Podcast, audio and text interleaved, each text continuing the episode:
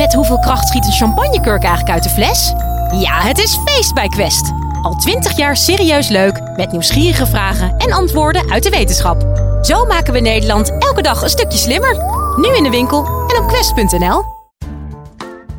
Stel je voor, in je achtertuin staat een windmolen en je dak ligt helemaal vol met zonnepanelen. Dat is lekker voor het milieu, maar hoe kun jij dan warm douchen, eten koken en tv kijken als het windstil en bewolkt is? Verlossende antwoord krijg je van Hans Slootweg van de TU Eindhoven. Hij vertelt je waarom je pizza duurder is als het bewolkt is. Dit is de Universiteit van Nederland. Als uh, mensen zijn wij best wel kuddedieren. Als er een uh, talentenjacht op televisie is of een uh, wedstrijd van het Nederlands elftal, dan kijken wij met z'n allen televisie. En dan vinden we het natuurlijk ook nog wel lekker om daar wat bij te versnaperen. En dan kun je bijvoorbeeld denken aan een, een pizza. Een lekkere pizza. maar voor die televisie en die pizza heb je natuurlijk elektriciteit nodig. En een elektriciteitssysteem, een goed elektriciteitssysteem, is enorm belangrijk voor economie en maatschappij. Het elektriciteitssysteem wat wij eh, in eh, ons land en in ons deel van de wereld hebben, daar hebben we ook al zo'n 100 jaar aan gewerkt om dat uit te bouwen tot wat het uh, vandaag de dag is. En daar zijn we heel goed in geslaagd. Want het is een enorm betrouwbaar systeem. Op jaarbasis ligt het er gemiddeld ongeveer een half uur uit. En dat klinkt dan nog wel vrij lang, hè? een half uur zonder elektriciteit. Maar eigenlijk is dat natuurlijk op jaarbasis gewoon heel kort. Want dat komt overeen met een betrouwbaarheid van 99,996 procent. Vier negens en dan komt die zes een keer. Nou, er zijn niet zo heel veel systemen die zo'n betrouwbaarheid halen. Het uh, elektriciteitssysteem bestaat voor een heel groot deel uit kabels. En daar heb ik er uh, een paar van meegenomen. Uh, dit is een, eh, een middenspanningskabel. Wat je natuurlijk in het midden ziet is de, de geleider. Uh, de geleider die is tegenwoordig altijd van aluminium, omdat het een stuk goedkoper is en een stuk lichter dan koper wat we vroeger gebruikten. Dus dat maakt de kabel gewoon goedkoper en ook makkelijker te transporteren, omdat die minder zwaar is. En daaromheen zit de isolatie. Dat is tegenwoordig altijd kunststof. Vroeger was dat in olie gedrenkt papier, maar kunststof dat gaat veel langer mee. Dus sinds een jaar of twintig zijn die kabels van kunststof, met kunststof geïsoleerd. Daaromheen zitten dan nog een aantal andere lagen om de kabel waterdicht te maken. een koperen gaas voor als er een kortsluiting optreedt om dan de, de stromen te kunnen afvoeren. En nog een buitenmantel die beschermt tegen graafschade. Ik heb ook nog een laagspanningskabel bij me. Het verschil kun je zien doordat in deze kabel het laagje isolatie veel dunner is. Een laagspanningskabel die staat onder een lagere spanning, 230 volt. Dit was uh, eh, 10.000 volt, dus daar zit een behoorlijk verschil tussen. En dan hoef je ook veel minder isolatiemateriaal uh, te gebruiken. Daarnaast is dit een kabel met meerdere segmenten. En dat maakt het dus mogelijk om door één kabel meer stroom te transporteren. Omdat je natuurlijk gewoon een groter oppervlak hebt met meerdere geleiders. In Nederland ligt ongeveer een half miljoen kilometer kabel. Alleen in Nederland al. Dus je kunt je voorstellen, in Europa en wereldwijd zijn dat gewoon onvoorstelbare lengtes. Dus dan heb je ook wel een heel aantal jaren nodig om die uh, allemaal uh, te verwerken en uh, te installeren. Om iets uit die kabel te kunnen halen bij ons thuis, moet er natuurlijk ook iets in. Elektriciteit wordt niet alleen verbruikt, elektriciteit wordt ook geproduceerd. En dat gebeurt op dit moment in elektriciteitscentrales, die voor het overgrote deel draaien op kolen en op gas.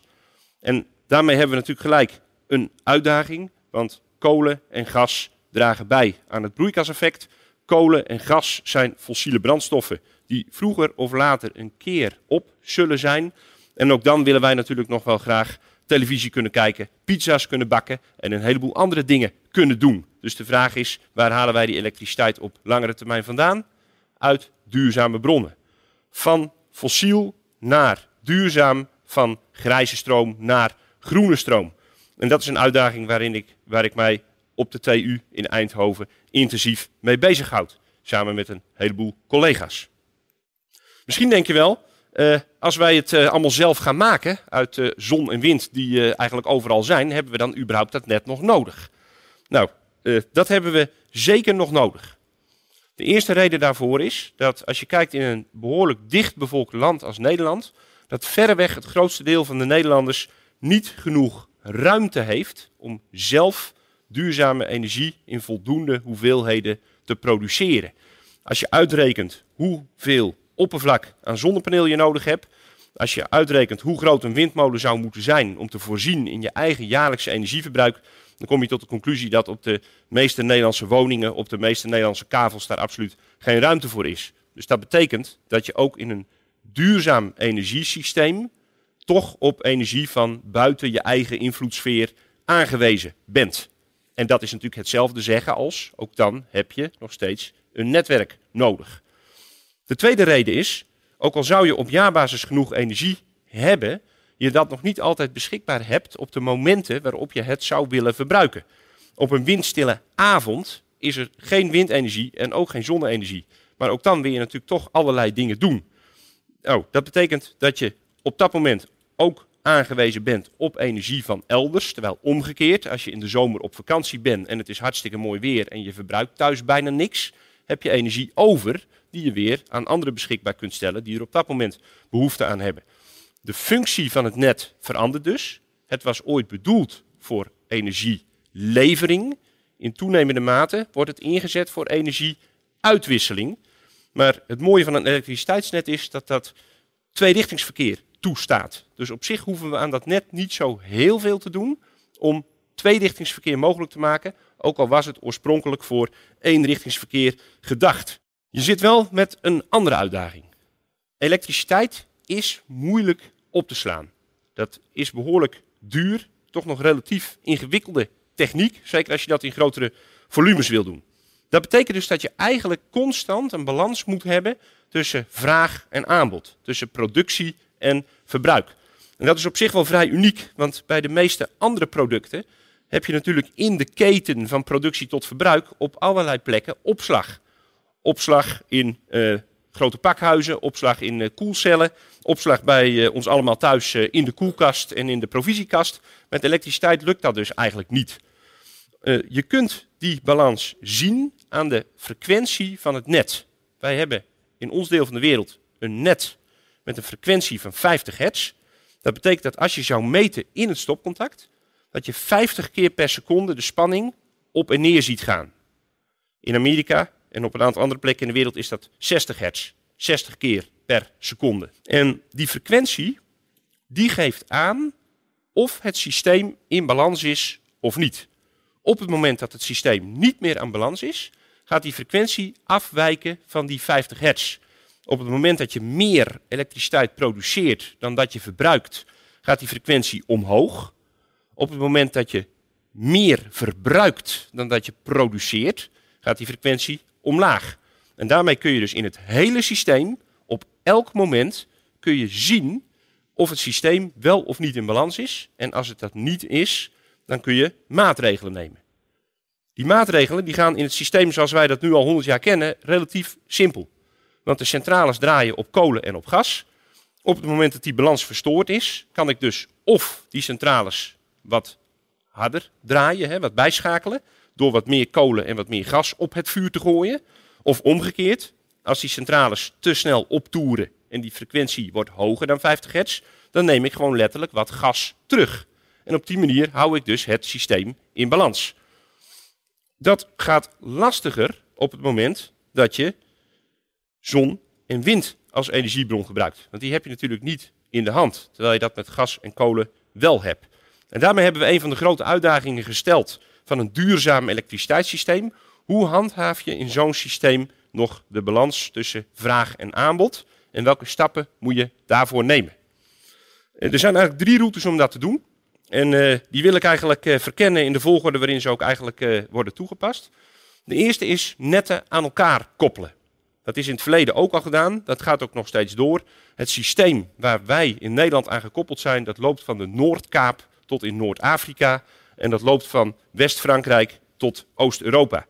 Dus dat is, als je hier het stopcontact pakt, dan zit dat letterlijk vast aan heel Europa, plus nog een stukje uh, van, uh, van buiten Europa. Daarmee is het elektriciteitssysteem ook eigenlijk een van de grootste en meest complexe systemen die de mensheid heeft voortgebracht. En dat maakt het ook zo interessant natuurlijk om daar wetenschappelijk mee bezig te zijn. Dat ik ook met veel plezier doe. Uh, als je zo'n groot systeem hebt, dan kan je natuurlijk indenken dat als, de plek, als het op de ene plek de zon schijnt, op de andere plek misschien de zon niet schijnt, dat dat voor een deel uitmiddelt. Datzelfde geldt natuurlijk voor wind. Als het uh, in West-Europa wat harder waait, dan waait het in Zuid-Europa misschien wat minder, of dan is daar wat minder zon of omgekeerd. En op die manier kun je dus het systeem balanceren. Een bijkomend voordeel is dat je dan ook waterkracht in je systeem trekt. In ons land hebben wij natuurlijk geen waterkracht, omdat wij geen bergen hebben. Maar in veel andere Europese landen produceren ze ook elektriciteit uit waterkracht door de zwaarte-energie die in water zit, om te zetten in elektriciteit, gewoon door het water naar beneden te laten stromen. Hoogte vertegenwoordigt dus ook een energievorm. Hè? Loop maar eens acht trappen op, dan ben je behoorlijk moe. Dan komt dat jij jezelf eigenlijk hebt opgeladen door omhoog te klimmen. Water op hoogte bevat energie. Water wat je naar beneden stroom, laat stromen maakt dus energie vrij dat is natuurlijk een heel mooi systeem, want als je de energie niet nodig hebt omdat er zon en wind is, laat je het gewoon het water in het stuwmeer zitten voor gebruik op een later moment.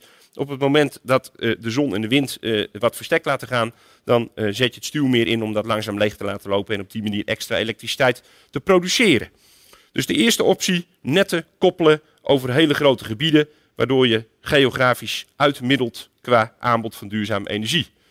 De tweede optie waaraan gewerkt wordt, en daar worden ook de eerste successen echt wel geboekt, is elektriciteit opslaan. Er wordt heel hard gewerkt aan het verbeteren van accubatterijen. De eerste aanzet daarvoor was eigenlijk mobiele communicatieapparatuur. Hè. Smartphones zijn een enorme driver geweest voor het verbeteren van batterijtechnologie. Want een smartphone die heel veel kan, maar na 10 minuten al uitgaat, daar heb je gewoon niet zoveel aan. Dus uh, dat was eigenlijk, gaf daar een enorme boost aan. De volgende stap is nu de elektrische auto. Uh, om elektrische auto's echt goed haalbaar en betaalbaar te maken, heb je betere accubatterijen nodig. Dus daar wordt ook nu om die reden heel hard aan gewerkt.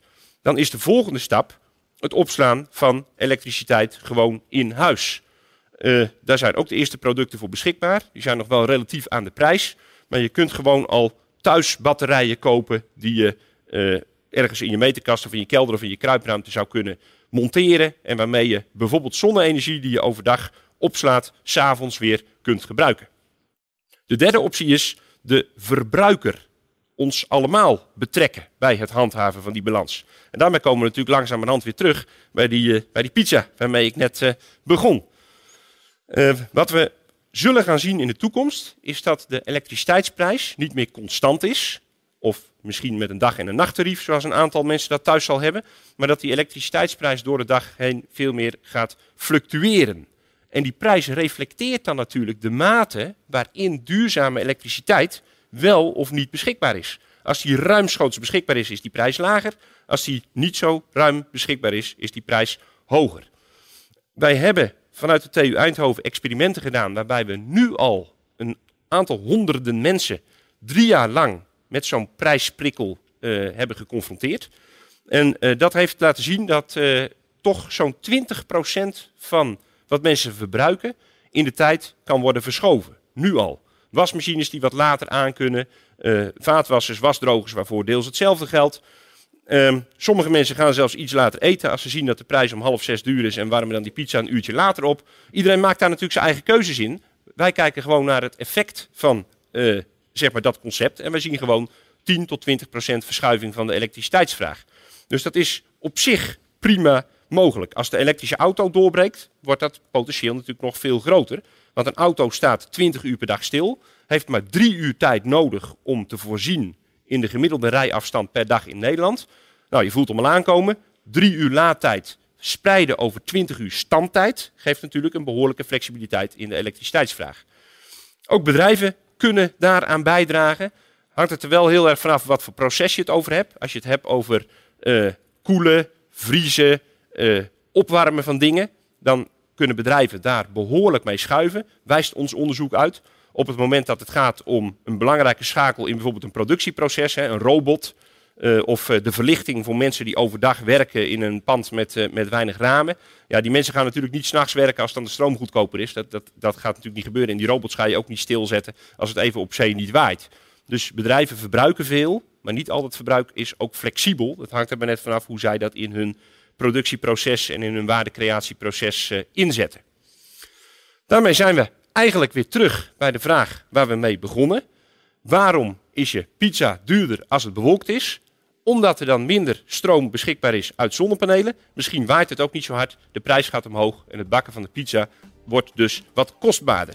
De beste oplossing is dan natuurlijk, wacht gewoon tot de zon schijnt en eet die pizza dan ook lekker buiten op.